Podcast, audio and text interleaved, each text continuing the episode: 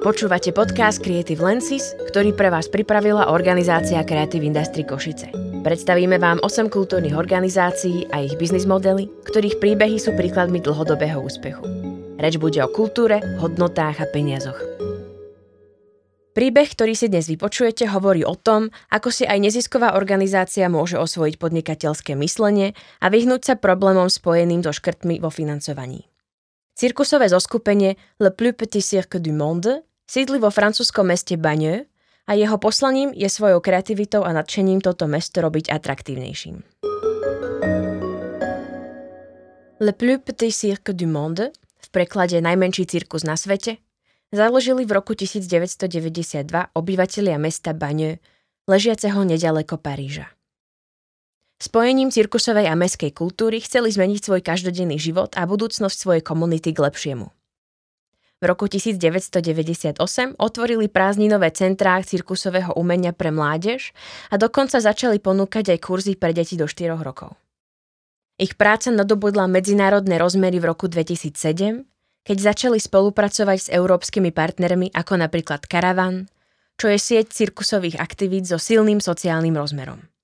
Le Plus Petit Cirque du Monde naďalej rozširuje svoje aktivity, napríklad do väzníc a jeho členovia začali aj s výstavbou vlastných priestorov, ktoré by zároveň slúžili aj komunite. Polovicu finančných prostriedkov získava cirkus z verejných zdrojov, 35% tvorí príjem z aktivít združenia a ďalších 15 pochádza z korporátnych nadácií. Cieľom do budúcnosti je získať trojročné granty. V roku 2017 bol príjem cirkusu 1,8 milióna eur, z čoho vyše 43 tisíc eur tvoril zisk.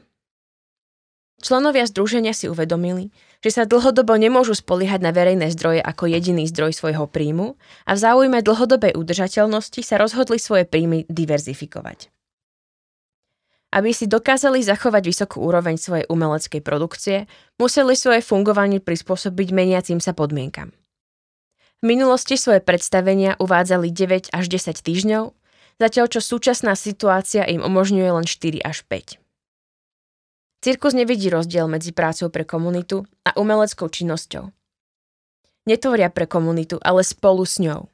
To znamená, že s výsledkami svojej práce sa delia priebežne, pomáhajú v rozvoji mladým kreatívcom a budujú dlhodobé vzťahy. Umenie je nástrojom na spájanie ľudí, ktorý vytvára dôveru a podporu a umožňuje umelcom okamžite identifikovať potreby komunity. Vďaka tomu sa stali žiadanými partnermi pre široké spektrum organizácií a sponzorov a podarilo sa im vytvoriť rozsiahlu sieť kontaktov. Spolupracujú s organizáciami naprieč sektormi a priemyselnými odvetviami a ich práca má o to väčší dopad na spoločnosť. Ich partnerom patria školy, väčšinové i špeciálne, univerzity, väznice, iné kultúrne inštitúcie a firmy. Le plus petit cirque du monde trvalo 6 až 7 rokov kým si uvedomili, že získanie vlastných priestorov je pre nich ďalšie pôsobenie v rámci komunity kľúčové. Všetci tu majú dvere otvorené a vo foaje budovy sa môžu kedykoľvek stretnúť pri šálke kávy. Svoju úlohu vidia v podpore ostatných, čo si vyžaduje istý typ osobnosti a špecifické zručnosti. Zamerali sa preto na získavanie a školenie vhodných adeptov, nielen spomedzi umelcov, ktorí v minulosti pracovali napríklad v sociálnom podnikaní. Tí priniesli nové skúsenosti a pohľady a pomohli tak rozšíriť obzory týmu. Zároveň sa členovia združenia rozhodli osvojiť si myslenie startupu. 50-percentný rast sa zdal byť príliš ambicióznym cieľom, kým si neuvedomili, že v porovnaní s cieľmi startupov je zanedbateľný. Zamerali sa teda na medzinárodnú spoluprácu a to im umožnilo svoje aktivity rozšíriť.